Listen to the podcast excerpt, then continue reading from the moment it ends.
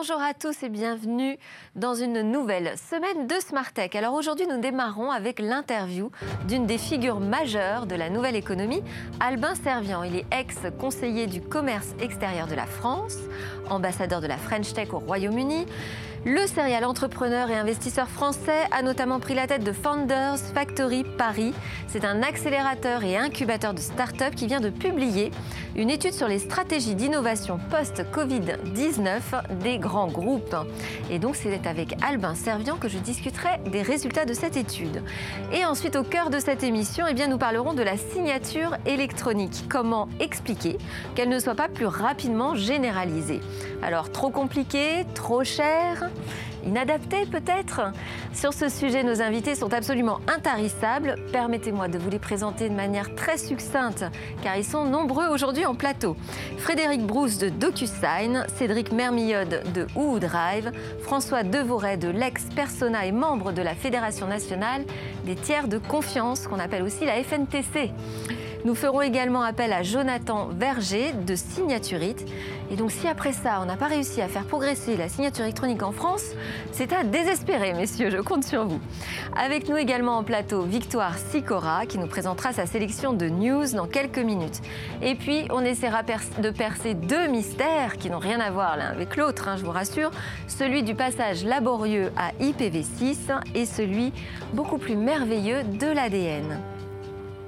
Mais tout de suite, donc pour ouvrir cette émission, eh bien l'impact de la crise Covid-19 sur les stratégies d'innovation des grands groupes. Quel a été cet impact? Founders Factories a dévoilé pardon, les résultats de son étude menée auprès des grandes entreprises françaises. 31 responsables de l'innovation ont été interrogés durant le mois de juin. Et il en ressort que 75 personnes, des personnes interrogées, pardon, 75 personnes, affirment que les thèmes sur lesquels travaillent aujourd'hui leurs équipes eh bien, ont changé euh, depuis la crise. Et 65% anticipent même une baisse des budgets sur l'innovation l'année prochaine. Albin Servien, vous êtes en ligne avec nous. Bonjour. Bonjour à tous. Alors, je vous présentais tout à l'heure comme une personnalité dans le paysage de la nouvelle économie euh, française, et cela depuis plus de 20 ans. Je n'ai pas précisé que vous étiez également d'ailleurs le nouveau patron du magazine Tétu. Vous êtes un entrepreneur, un investisseur hyper actif. Euh, quels sont euh, pour vous les résultats à retenir de votre étude et surtout quel effet ça vous a fait d'apprendre que les plans allaient changer et les budgets baisser Je pense que l'innovation reste au cœur de, la priorité de, euh, l'innovation des grands. Euh, euh, je pense que la, crise a montré que les, usages vont, changer, il y a une urgence pour ces grands groupes bah, d'évoluer. Je, pense qu'il y a des tendances qui étaient déjà là, qui avaient été actées dans ces grands groupes, notamment en termes de transformation digitale, en, termes de, recherche de nouveaux usages. mais la crise a, je dirais, accéléré l'urgence euh, de, réaliser tout ça. Donc, je pense que les grands groupes, ils sont. Euh, alors, il y a des changements de thème. Alors, certains, pour certains, ça va être des, des, des évolutions de accélération de euh, nécessité d'évolution, ou, ou, d'autres, ça va être, euh, je dirais, des, nouveaux thèmes qui sont qui sont couverts. Mais je dirais, ce qui, ce qui, ce qui ressort de, de cette étude, c'est la, volonté d'aller beaucoup plus vite, peut-être de faire moins, sûrement de faire moins euh, d'innovation. Je pense que ce que j'en retiens, moi, c'est la fin des théâtres d'innovation, des, finalement des, le côté un petit peu chaud, l'innovation pour la com, l'innovation pour l'innovation. Non, là, je pense qu'ils ce qu'ils recherchent, c'est des choses beaucoup plus concrètes, mesurables, rapides, avec des processus d'idéation courts, de validation courts, avec des KPI très clairs, des mesures de performance très claires pour comprendre quel est l'impact sur l'organisation. Parce que le, travailler avec des startups, c'est pas évident. Euh, notamment pour les startups en premier lieu, parce que travailler avec un groupe, c'est assez difficile, c'est long, il y a des processus de, euh, de gouvernance qui sont, qui sont euh, difficiles à, gérer. Mais ce qui est important pour les grands groupes maintenant, c'est de tester rapidement des pilotes avec des startups et s'assurer qu'on peut scaler ça, qu'on peut industrialiser la relation avec une startup de façon facile. Donc euh, moi, ce que je retiens là de, votre analyse, c'est que finalement, on revient à quelque chose d'un peu plus responsable hein, dans sa politique d'innovation. Et d'ailleurs, un des critères euh, qui ressort de votre étude sur euh, la réussite, comment mesurer la réussite, la réussite d'une politique d'innovation, c'est le ROI financier. Est-ce que ça, pour vous, c'est une bonne nouvelle ou une mauvaise nouvelle d'ailleurs? Je pense que c'est très sain. Euh, le, ROI financier, il y, a, plein de façons.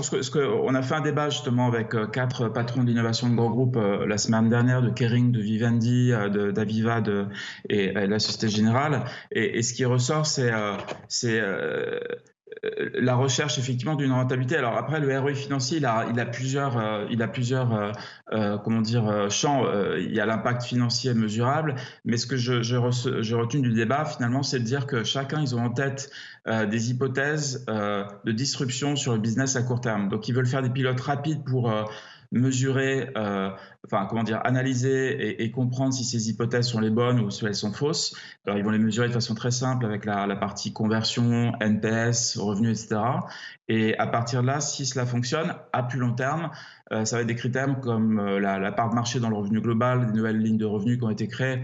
Donc oui, je pense que c'est sain maintenant d'avoir, euh, euh, encore une fois, j'utilise le terme que j'aime bien, euh, la fin du théâtre de l'innovation. Je pense que voilà, une forme de maturité qui est venue avec la crise et, c'est très important parce que les investissements, certes, ils vont baisser, mais ils restent, ils restent conséquents. Certains acteurs, notamment Aviva, qui, en faisaient part pendant le panel, bah, ils ont des engagements, notamment vis-à-vis du gouvernement, d'investir plus dans l'innovation. mais je pense que un sou est un sou. Euh, comme disait mon grand-père. Et ce qu'ils vont mesurer, bah, c'est la, la réelle impact sur l'organisation de l'entreprise, sur les clients ou sur l'expérience client. Même si sur l'innovation, on a quand même besoin de se projeter un peu plus sur le long terme hein, que sur un ROI euh, immédiat. Euh, Founders Factories Paris, en tout cas, a un an. Il y a beaucoup plus d'expérience au Royaume-Uni. Comment ça se passe? Quelle est votre première, première analyse de cette année? Je pense que ce, qui est intéressant, c'est depuis un an, on a eu l'occasion de discuter avec beaucoup de euh, enfin, tous les responsables d'innovation dans, les grands groupes et, cette maturité, on la sent. On sent qu'il y, a une évolution. Euh, euh, des, structures d'accélération, d'incubation, il y en a beaucoup hein, depuis 4-5 ans. L'écosystème, il est riche en France. Mais je pense que maintenant, les, responsables d'innovation sont un petit peu mis sur le, sur le grill par leur CEO, par leur COMEX, justement pour comprendre bah, finalement tous les investissements qui ont été faits. Quel est l'impact? Quel est le retour, quels sont les enseignements pour les entreprises, même s'ils ne sont pas directement financiers. Et, je pense qu'il y, a une volonté maintenant d'être beaucoup plus dans, comme je disais avant, dans le, la rapidité, la rapidité de, de tests d'exécution, mais aussi d'industrialisation à l'échelle de grands groupes. C'est ça qui est important. Le, patron du digital de Kering nous en parlait la semaine dernière. Enfin, le, Kering, c'est une holding d'investissement. Il y a beaucoup de maisons de luxe dans le groupe. Il faut gérer tout ça. Il y a une certaine complexité.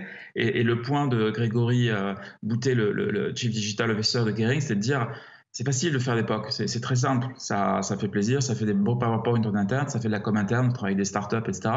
Mais ce qui est plus important, au-delà du POC, c'est de faire en sorte que la startup puisse travailler avec l'ensemble d'un groupe. Et c'est ça, euh, je dirais, le, le, focus maintenant particulier des, euh, des, euh, de ces patrons d'innovation. En tout cas, c'est le modèle de Founders Factories. Merci beaucoup, Albin Servian, d'avoir été avec nous pour votre intervention dans Smart Tech. On va enchaîner tout de suite avec les news de Victor Sicora. Bonjour Delphine. Alors, dans la partie société, News Société, Facebook boycotté par les plus grandes marques publicitaires. Et pour certaines, ce boycott baptisé Stop Hate for Profit a une signification particulière car il signifierait que les grands groupes ont réussi là où les gouvernements avaient échoué. Ce week-end, Coca-Cola et Unilever ont suspendu leur budget publicitaire sur Facebook pour l'obliger à mieux lutter contre le racisme et la haine en ligne. Et quelle a été la réaction de Facebook? Eh Bien, La pression aura eu raison de Mark Zuckerberg qui a fini par céder en promettant que la plateforme supprimerait désormais les publicités à caractère raciste ou haineux, un durcissement de sa politique de modération des contenus, donc, mais qui n'est pas suffisant pour certains. Côté business, on a Microsoft qui décide de ne pas réouvrir ses magasins. Et la majorité euh, des magasins étaient déjà fermés pendant le confinement, mais le groupe a décidé de ne pas les réouvrir, faute de modèle économique. La très grande majorité des ventes de Microsoft euh, se fait désormais en ligne, ce qui rend les boutiques physiques un peu obsolètes. Ce sont 1,2 milliard de personnes qui visitent les sites internet du géant Microsoft tous les mois dans près de 190 marchés. Alors on passe à la news science. On a des scientifiques qui se sont pris les pieds dans le tapis en créant une intelligence artificielle. Oui, ce sont les chercheurs de l'université Duke aux États-Unis qui ont dévoilé leur tout nouvel outil IA qui s'appelle Pulse. Pulse, c'est un outil qui est capable de générer une image en haute définition à partir d'une source très pixelisée. Pulse peut tout reconstituer, les pores de la peau, les cils, les imperfections pour une définition totale de 1 million de pixels. Et où est le problème alors? Bien, de nombreux internautes se sont amusés à tester l'application, bien sûr, notamment à partir de personnalités célèbres comme Barack Obama ou Mohamed Ali. Et la surprise, l'application génère deux hommes blancs. Cela vient du fait que les banques d'images sur lesquelles les logiciels d'IA sont testés sont composées presque exclusivement de personnes blanches. On passe au logiciel. Alors pour limiter les erreurs de l'impression 3D, eh bien, il y a un pari, et c'est celui de 3D Optimizer. Alors comme vous le savez, l'imprimante 3D se développe et se démocratise. Le souci, chaque impression nécessite une quantité de réglage astronomique pour s'adapter aux matériaux, au type de conception ou encore à l'environnement. Il faut souvent de nombreuses heures pour configurer une imprimante 3D. Et alors quelle est leur solution? Eh Bien 3D Optimizer, c'est un tout nouveau logiciel qui guide l'utilisateur dans l'ensemble des réglages et le paramétrage de son imprimante 3D en générant des tests afin d'optimiser cette phase. Le logiciel permet également d'imprimer des versions test qui donnent un aperçu euh, du rendu final et permettent d'affiner euh, beaucoup de réglages. Merci beaucoup, Victoire. C'est l'heure de vérité pour la signature électronique.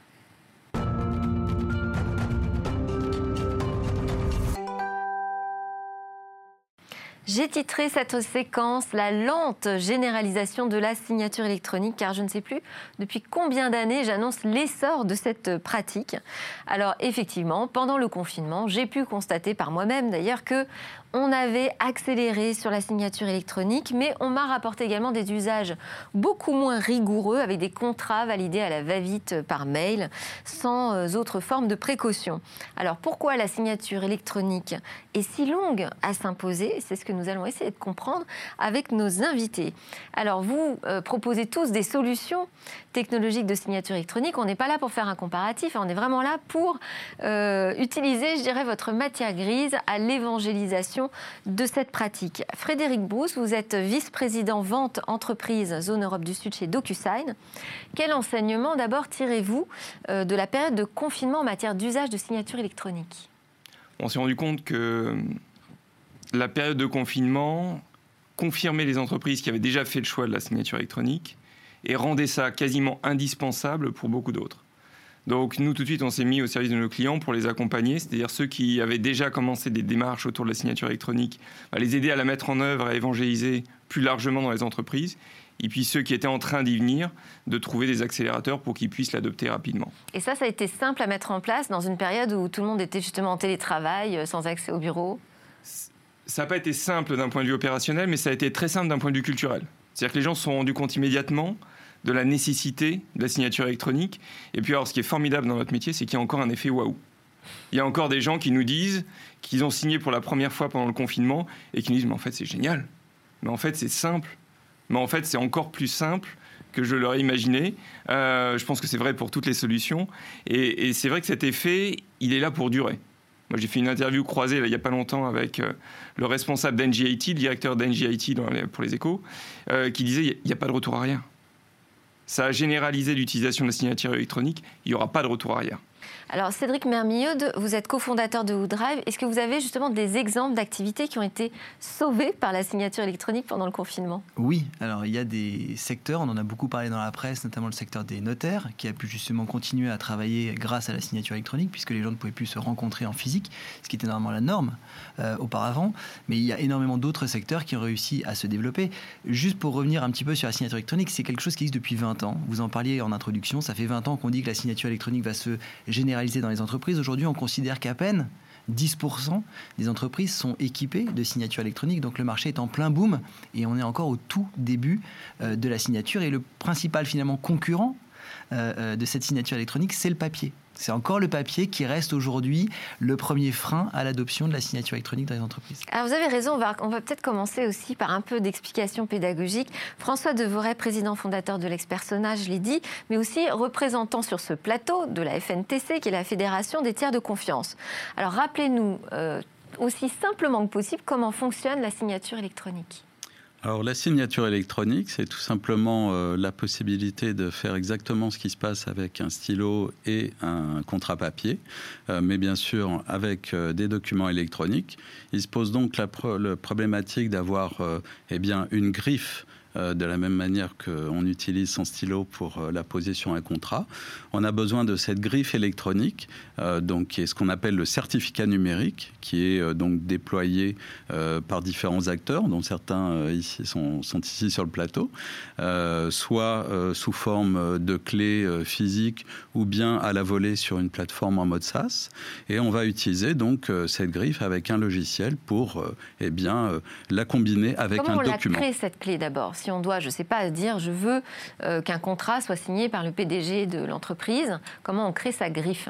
Alors vraiment, là, c'est là où euh, se, trouve peut-être la, difficulté de la, de la progression de la signature électronique au cours de ces, de ces 20 dernières années. C'est que fondamentalement, à la base, cette griffe, euh, elle, s'appuie en fait sur des, sur des bases mathématiques et euh, sur des, notions telles que le chiffrement asymétrique, et donc qui a été euh, inventé dans les années 90 par les laboratoires RSA. Mais, donc, et donc, évidemment, cette, ce principe qui peut paraître complexe, en fait, représente exactement ce qui se passe lorsque l'on lorsque l'on conçoit sa griffe sur, souvent sur les bancs de l'école à l'adolescence, et qu'ensuite on appose avec son stylo cette griffe sur un contrat papier. On crée donc une forme de scellement entre son identité et un document qui vous engage.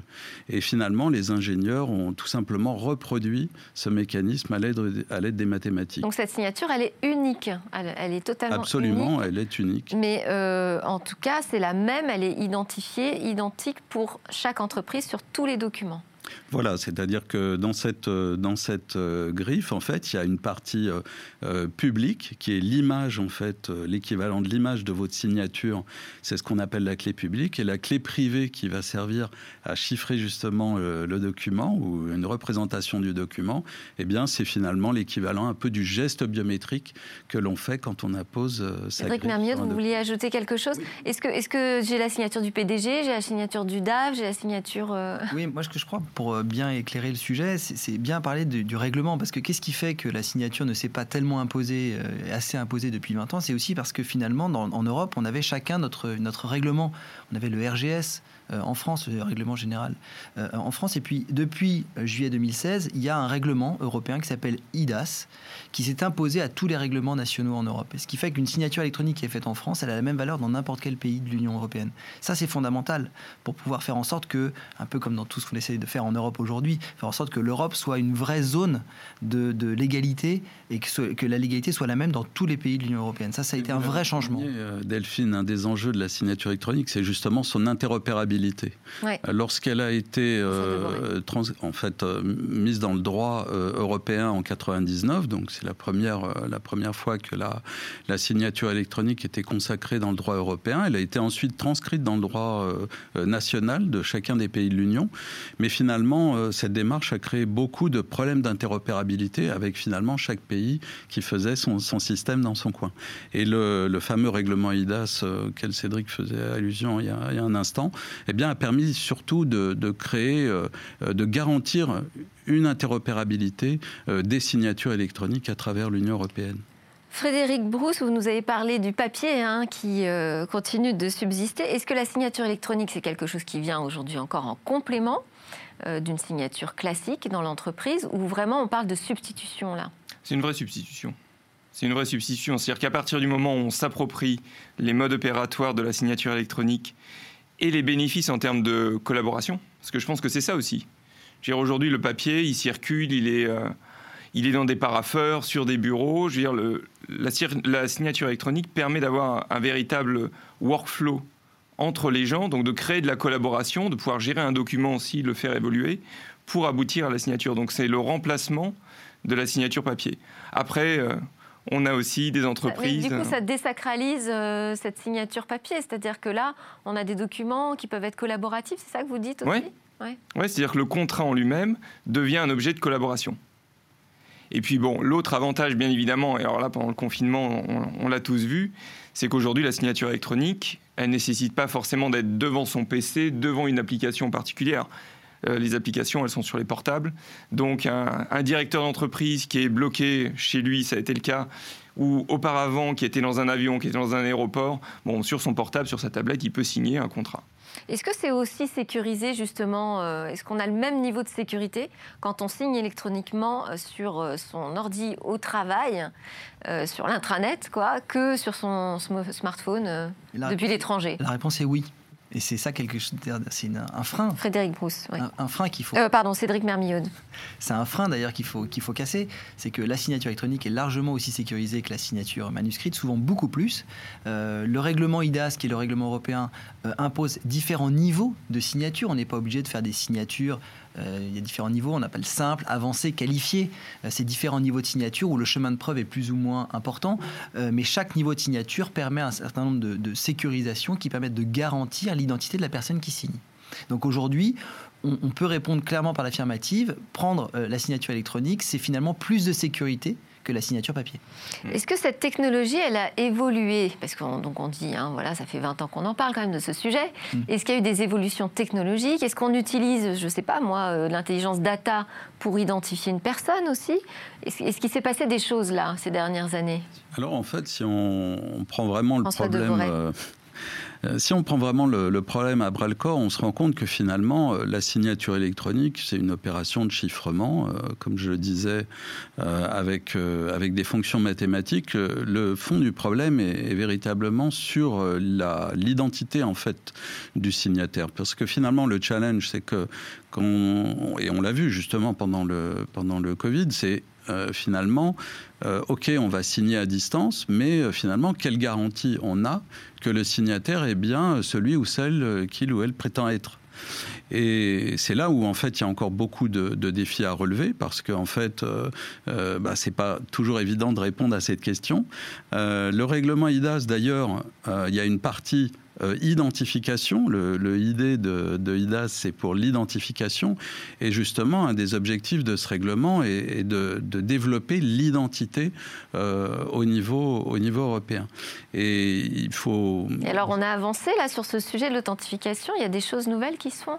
Oui, il y a beaucoup d'innovations dans le domaine de l'identification, dans le domaine de la reconnaissance automatique de tout ce qui est carte d'identité, permis de conduire euh, internationaux, donc la reconnaissance de différentes langues aussi. Et je dirais qu'en matière d'innovation, ce qui a le plus poussé peut-être dernièrement, c'est l'intégration de la signature électronique dans les différents systèmes d'information.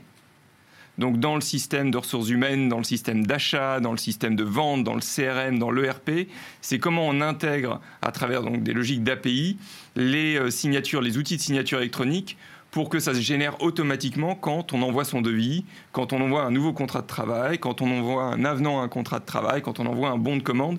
Donc c'est là où il y a eu beaucoup d'investissements, c'est l'intégration de, de nos plateformes dans les, euh, dans les grands systèmes d'information des clients. Vous voulez ajouter quelque chose C'est un très bon point. la signature électronique, finalement, ça n'est qu'une brique dans un processus digitalisé. Mm. Donc, euh, il ne faut pas le voir ça fait partie de la transformation numérique de l'entreprise. Exactement. Mm. C'est-à-dire ça n'est qu'une brique. Euh, quand on décide de signer électroniquement un document, le document, il a été numérisé. Souvent, il a été vu par plusieurs personnes en interne. Il a potentiellement été euh, travaillé par plusieurs personnes en ligne. Et donc finalement, la signature électronique, elle arrive en fin de chaîne. Et donc c'est ça qui est intéressant, c'est que finalement, quand on met en place une signature électronique dans une entreprise, souvent on met en place un processus digital. Et donc on transforme complètement une façon de travailler. Ça va beaucoup plus loin que juste signer électroniquement un document. Oui, mais alors du coup, qu'est-ce que ça engage concrètement euh, si une entreprise n'a pas entamé totalement sa transformation numérique? Est-ce qu'elle peut quand même intégrer la signature électronique? Qu'est-ce qu'il faut mettre en place pour avoir une signature électronique euh, efficace?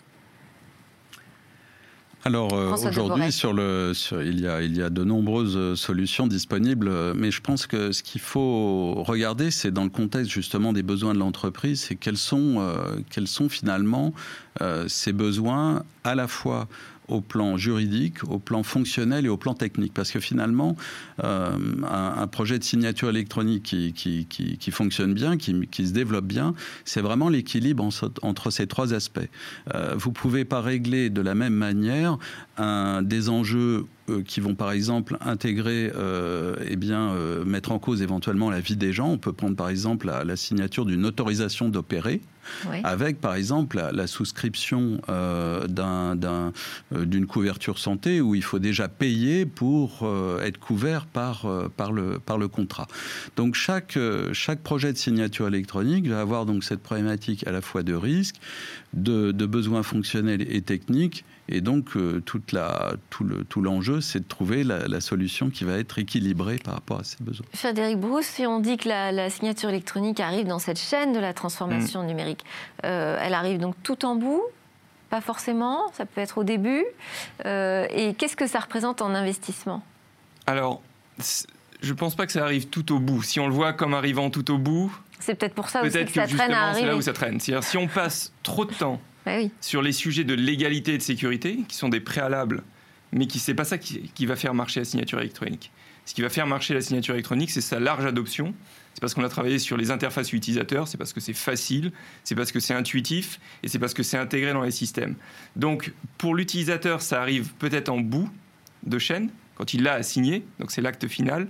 Mais si on l'intègre bien à toutes les étapes, eh ben, ce qui arrive à la signature est automatiquement porteur des données qui vont être essentielles dans le contrat, et c'est ça qui va le rendre indispensable. Moi, je vous posais la question de l'investissement. Qui peut me dire ce que ça représente aujourd'hui comme investissement pour une entreprise de passer à signature électronique? Je pense que ce n'est pas, pas facile de mesurer l'investissement. C'est un investissement d'un projet digital, ça, coûte de l'argent. Euh, ce qu'on sait, c'est qu'après, il est vite rattrapé. C'est que l'investissement, comme tu disais tout à l'heure, euh, il n'y a quasiment aucun retour en arrière possible. Euh, quand on passe au digital, c'est quasiment impossible de revenir au papier. Donc on voit très vite les enjeux. Et là, on, revient aussi sur les bénéfices de la signature électronique. Hein. Mm. Euh, des gains de temps, euh, des gains de productivité, euh, des gains écologiques, puisqu'on on consomme moins de papier. Donc les gains sont très très importants. Après, mm. chaque projet a ses spécificités et son cadre. on peut difficilement donner juste un montant sur la mise en place d'un projet de mm. signature. Les entreprises ont parfois du mal à estimer le retour sur investissement parce que ce sont des centres de coûts qui sont inhérents sont répartis un petit peu partout. Donc il y a des frais de courrier, il y a des frais d'impression, il y a des frais de traitement, il y a évidemment une lourdeur administrative, un temps passé. Et ça, c'est compliqué pour les entreprises de l'estimer. Maintenant, quand on fait ces exercices de retour sur investissement, on a pas mal de cabinets qui l'ont fait, c'est euh, criant de retour sur investissement, les investissements qui sont faits sur la signature électronique. Oui, moi j'ai l'exemple d'un projet dans la, dans la construction immobilière où sur un projet on avait estimé que le gain en papier était équivalent à une tour, de, une tour Eiffel de, page A4. Euh, et donc des, véritablement des dizaines de milliers d'euros d'économies sur le papier. Et, d'arbres, alors peut-être, je ne sais pas, est-ce que le, la signature électronique, ça fait partie d'une politique RSE, justement? Alors, oui, ça fait partie de la politique RSE. Alors, il faut faire attention, euh, c'est bien d'économiser du papier. Euh, le stockage aussi du document numérique, c'est pas forcément bon. Hein. Les data centers qui se multiplient dans le monde ne sont pas meilleurs que, ces arbres qu'on coupe. Hein. Donc euh, il faut faire un peu des deux. Mais c'est sûr que de toutes les manières, moins utiliser de papier, c'est moins d'arbres à couper. Donc c'est positif pour l'écologie. Il faut juste faire attention à la conservation du document dans le temps. Parce que qui dit signature électronique dit digitalisation d'un process, dit du coup conservation du document dans le temps. Archivage. Exactement, on arrive à l'archivage, qu'il soit légal ou pas. Mais on a du coup de plus en plus de données dans les entreprises. On considère que les données dans les entreprises doublent chaque année, donc ça fait des quantités astronomiques de données à stocker. Et donc il faut pouvoir aussi faire ce tri sur ces données pour ne pas tout conserver, qui serait à l'encontre euh, euh, d'une politique environnementale, d'une politique RSE. Dans donc en fait, il y a beaucoup de services à vendre autour de la signature électronique, pas juste de la technologie. Il y a du conseil en, transformation, du conseil en archivage, du conseil juridique. On voit que c'est quand même une, complexité qui n'est pas à la portée de toutes les entreprises. Est-ce qu'il y a des secteurs aujourd'hui qui sont à la traîne là-dessus, vraiment? Oui, il y a, évidemment, il y a évidemment des secteurs qui sont à la traîne, mais il y a aussi des secteurs qui sont très en avance. Le secteur mm. des assurances, par exemple, le secteur de la finance, est très en avance. Il a très vite compris que euh, quand vous signez un contrat d'assurance euh, en ligne, ça va euh, beaucoup plus vite et le est bien meilleur pour une entreprise qui souscrit que si vous le faisiez en, papier. Donc ça, ils l'ont très bien compris. Et ceux qui sont à la traîne, c'est ceux qui sont à la traîne sur la transformation numérique ou pas forcément? Est-ce que c'est un peu le parent pauvre encore de, de, de cette transformation? Oui, c'est des gens qui sont, qui sont euh, un petit peu à la traîne sur la digitalisation. Mais c'est comme tout, en fait, un processus digital, ça peut aller très vite. Il suffit juste qu'une nouvelle équipe dirigeante se mette en place, qu'il y ait un consensus dans l'entreprise. Un projet de signature électronique, comme vous l'avez compris, c'est un projet transverse. Donc il faut que tout le monde soit d'accord. Il suffit qu'il y ait un département qui ne veuille pas, souvent ça ne fonctionne pas. Donc pour que ça marche, il faut qu'il y ait une volonté de la direction, et ensuite il faut que tout le monde soit aligné. Parfois, il suffit d'un changement dans l'entreprise pour qu'on y aille, mais ce qui est sûr, c'est que c'est inéluctable, c'est une vague, elle arrive, tout le monde y passera. Ou d'un changement comme euh, la crise Covid-19 qui fait que d'un seul coup, on n'a plus le choix finalement. Par rapport au secteur des assurances euh, que tu évoquais à l'instant, nous, on a, on a dialogué il n'y a pas longtemps avec un des responsables de Generali qui nous disait les process de transformation digitaux qui pouvaient prendre 9 à 12 mois pour se mettre en place, décider au sein de l'entreprise, du fait de la crise, en l'espace de quelques semaines, ils ont réussi à imposer un certain nombre de choses. Mmh. Eux, ils avaient ce concept d'agence figitale, où on se rend physiquement, mais où toutes les opérations sont faites de manière digitale. Bon, ça a complètement explosé, évidemment. Euh, Alors, on n'a pas beaucoup entendu parler d'histoires de fraude sur la signature électronique. Pour l'instant, je dirais. c'est peut-être parce que c'est encore quelque chose de confidentiel, je ne sais pas. On en est où sur le niveau de fraude euh, à ce sujet, de du niveau de sécurité aussi de la signature électronique? Ah bah, il, y a, il y a beaucoup de, travaux et d'efforts qui sont faits justement pour, euh, pour lutter euh, contre la fraude, en particulier euh, sur tout ce qui concerne les justificatifs de domicile.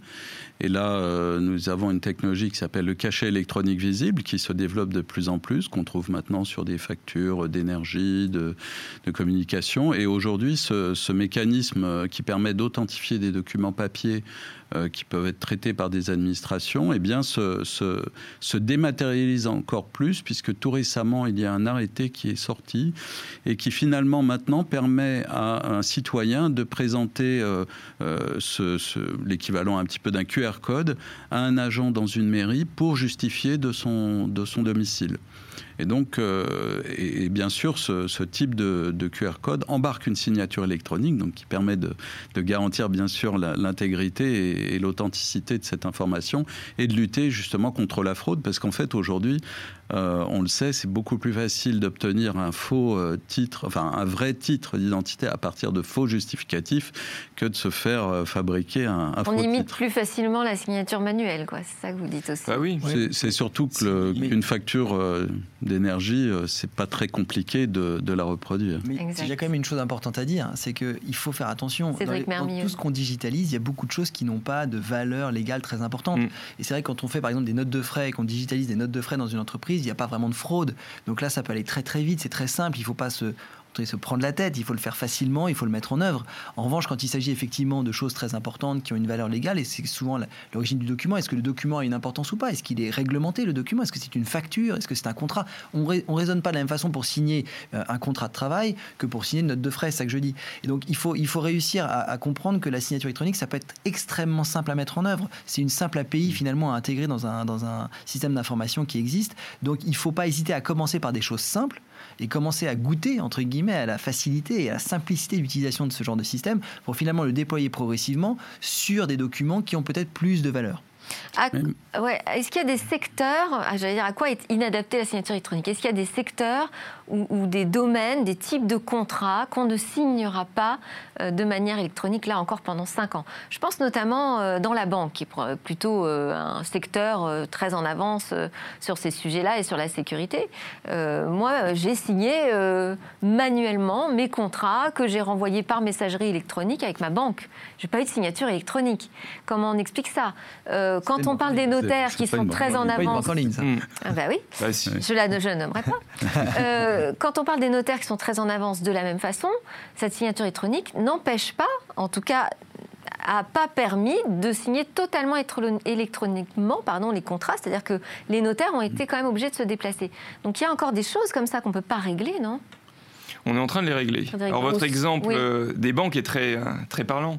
Pendant la crise du Covid, on a donc lancé le plan de, des prêts garantis par l'État. Les banques qui n'avaient pas de signature électronique. Il y en a, des grandes banques. Mmh. Euh, qu'est-ce qu'elles ont fait? Bah, Elles ont recueilli des documents signés manuscrits, scannés, envoyés par leurs clients. Mmh. Et là, aujourd'hui, elles cherchent, elles courent, maintenant que le confinement est terminé, elles courent après les originaux. Dans la plupart, elles, elles récupéreront jamais. Si demain il y a un litige sur ces prêts, elles seront bien embêtées pour démontrer la véracité de la personne qui a signé. À l'inverse, ceux qui sont dotés de signatures électroniques, eh ben, même si les clients ne pouvaient pas se, déplacer en agence, ben, ils ont recueilli quelque chose qui a une valeur légale. Après, je ne pense pas qu'il y ait de secteur à proprement parler qui soit exclu de la signature électronique. Tout simplement parce que les contrats, le fait de signer, le fait de donner son accord, euh, fait partie de la vie au quotidien. Après, il y a des endroits où le fait de signer manuscrit, d'avoir cette espèce de trace écrite, n'est pas forcément nécessaire, où un clic peut suffire à euh, donner son accord. Et alors à ce moment-là, il faut des solutions qui permettent de récolter le clic et de, malgré tout de pouvoir en, apporter la preuve si besoin, sans avoir à récolter une signature à proprement parler. Bon, ce que vous nous dites, c'est qu'on euh, on en reparle avant 20 ans, j'espère, de l'essor de la signature électronique. Là, on est parti sur une lancée plutôt positive. Merci beaucoup à tous les trois pour vos explications. Juste après la pause, on va tenter de résoudre le mystère IPv6.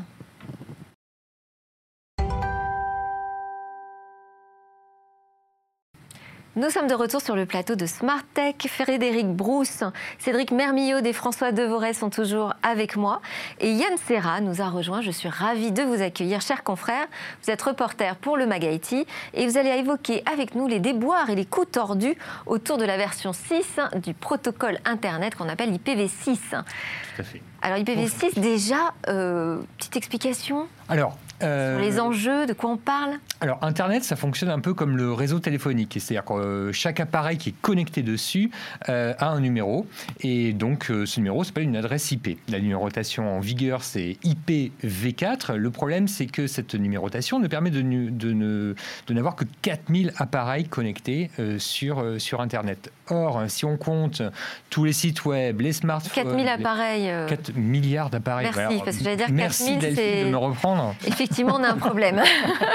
4 milliards d'appareils connectés sur Internet, c'est le, nombre de numéros possibles. Et donc, si on compte tous les sites Internet, tous les, les, smartphones qui sont connectés, les box euh, Internet, on a, on a dépassé les 4 milliards le 15 novembre dernier. D'accord. Et donc, du coup, on est même passé d'IPv4 à IPv6. Alors, bah, il y a une nouvelle numérotation qui est prévue, qui s'appelle IPv6. Alors, IPv6, bon, c'est génial. Hein. Là, on peut, on peut carrément euh, on peut connecter 700 millions d'appareils par millimètre carré sur, euh, sur Terre. Enfin, bon, c'est très, très bien. Sauf que euh, personne n'en veut. C'est le souci. Euh, les entreprises, euh, en fait, euh, ont peur. Ont peur qu'en passant sur cette nouvelle numérotation, qui est différente d'IPv4, toutes les règles qu'elles ont mises au point depuis des années pour se protéger contre les cyberattaques, et puis aussi toutes les, toutes les règles qu'elles ont mises au point pour se être référencées sur Google, ne fonctionnent plus. Voilà, c'est là, c'est un petit peu le, ce qu'elles redoutent. Et donc, quand elles vont voir les opérateurs aujourd'hui, elles leur demandent bon, surtout, vous, notre site web, notre connexion, vous ne nous mettez pas d'adresse IPv6, vous nous laissez en IPv4. Et pour tout vous dire, même les opérateurs ne sont pas très au fait de l'IPv6.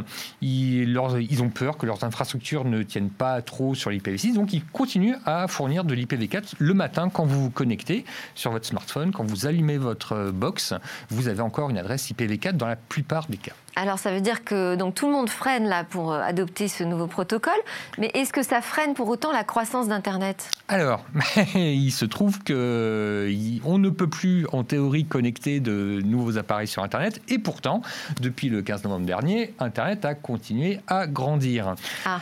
Alors euh, bon. Comment cela est-il possible? Voilà, et eh ben c'est ça. Donc euh, c'est pas très beau à voir, parce qu'en fait les opérateurs, bien évidemment, c'est leur, c'est leur fonds de commerce de vendre des abonnements et donc des adresses IP qui vont avec. Et donc, pour vendre ben, des abonnements adresse IPv4, la numérotation encore en vigueur, ben, ils ont trouvé deux parades. Et alors, c'est des parades. La première parade, c'est d'aller euh, racler les fonds de tiroir, si on peut dire, auprès des gouvernements. Parce qu'au début d'Internet, on a attribué des adresses IP aux opérateurs, mais aussi au gouvernement, gratuitement. Il se trouve que les gouvernements euh, ont eu beaucoup moins à utiliser des adresses IP que les opérateurs qui eux les revendaient à leurs abonnés. Donc ben, les gouvernements, euh, alors pas la France, je vous rassure, mais euh, dans certains pays, les gouvernements remettent sur le marché noir les adresses IP qu'ils ont obtenues gratuitement. J'ai même regardé ce matin, donc ils les vendent 25 dollars l'adresse IP. Et donc, le gros problème, c'est que si votre opérateur vous attribue ce genre d'adresse IP, vous allez être géolocalisé en Amérique latine, en Afrique et donc euh, n'espérez même pas euh, vous connecter à Netflix ou ce genre de choses parce que forcément vous n'aurez pas le, bon endroit pour vous connecter. Mais alors comment on fait là concrètement donc, face à ce problème là parce qu'il faut quand même qu'on y passe à cette IPv6 une fois pour toutes. Alors on va y passer, on va y passer et puis surtout alors après il y, a encore euh, d'autres problèmes. C'est-à-dire qu'il y a aussi le recyclage de vieilles adresses IPv4 bon, là c'est l'horreur. On attribue la même adresse IP à plusieurs abonnés.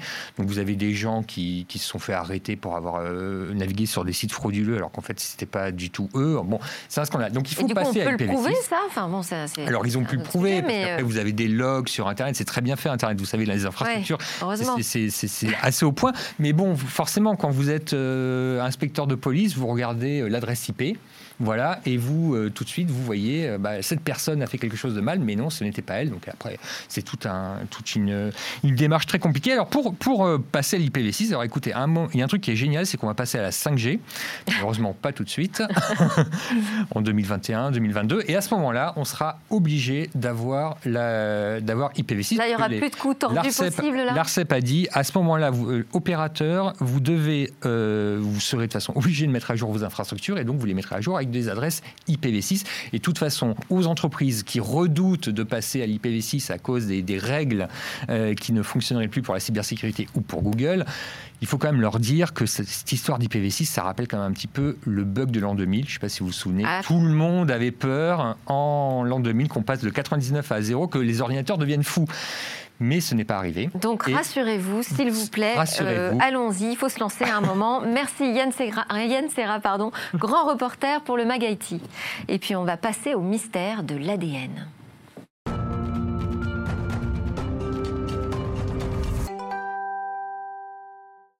Et demain, que nous préparent les chercheurs, les ingénieurs dans leur labo? Alors, parmi les trouvailles et les casse-têtes de ceux qui fabriquent le futur, j'avoue que j'ai un faible, voire même une passion pour le biomimétisme. Et je me suis dit, pourquoi pas revenir une troisième fois euh, dans Smartech sur le génie de la nature? Et je remercie Sidney Rostand, qui est fondateur et PDG de Bioxégie, d'avoir accepté ma proposition. Non seulement il a répondu présent, mais il a sollicité sa communauté LinkedIn pour le choix des exemples qu'il va nous présenter.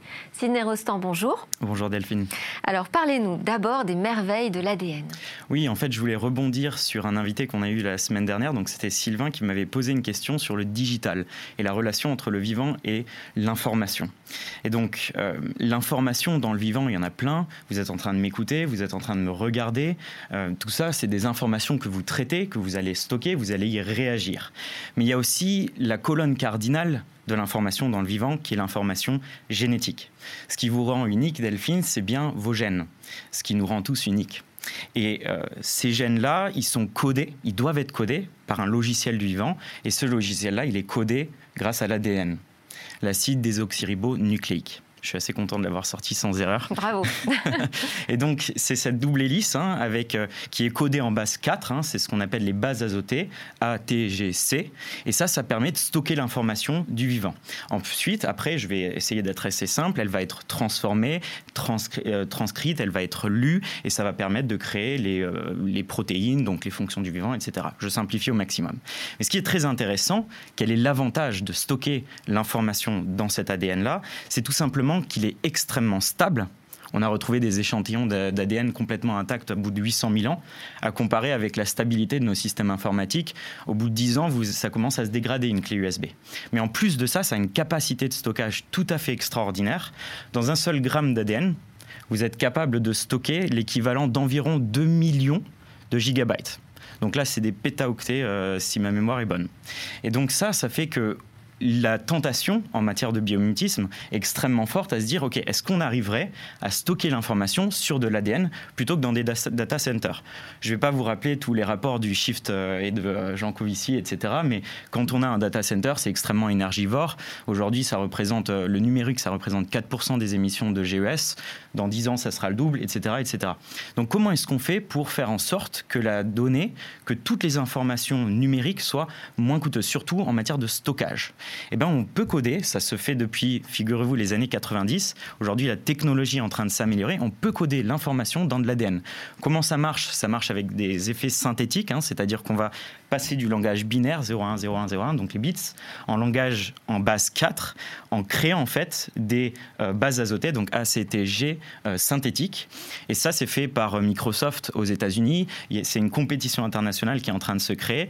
J'ai même entendu qu'on avait réussi à coder la Déclaration universelle des droits de l'homme dans de l'ADN. Donc on peut théoriquement tout coder. Et ça veut dire que c'est inaltérable et là qu'on est sur une technologie écologique écologique et éternel finalement. Et éternel, c'est ça, c'est vraiment ça l'avantage et cette stabilité en fait de l'hélice de l'ADN permet vraiment de stocker pendant des années et des années. Donc, si vous voulez, l'ambition euh, qui est euh, que les chercheurs ont, c'est de se dire, euh, on va créer en fait un cloud qui sera pas un cloud stocké sur des data centers, mais stocké dans, de l'ADN. Donc euh, voilà, j'aimais bien cet exemple, je trouve assez incroyable.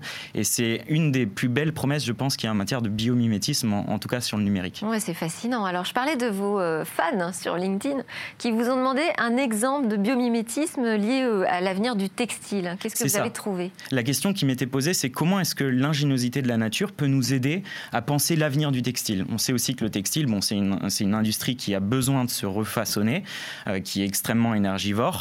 Et donc, euh, la, question, donc, je, souhaitais un peu l'élargir au niveau de la définition du biomimétisme. Je vous disais, le biomimétisme, c'est s'inspirer des mécanismes du vivant pour créer des technologies.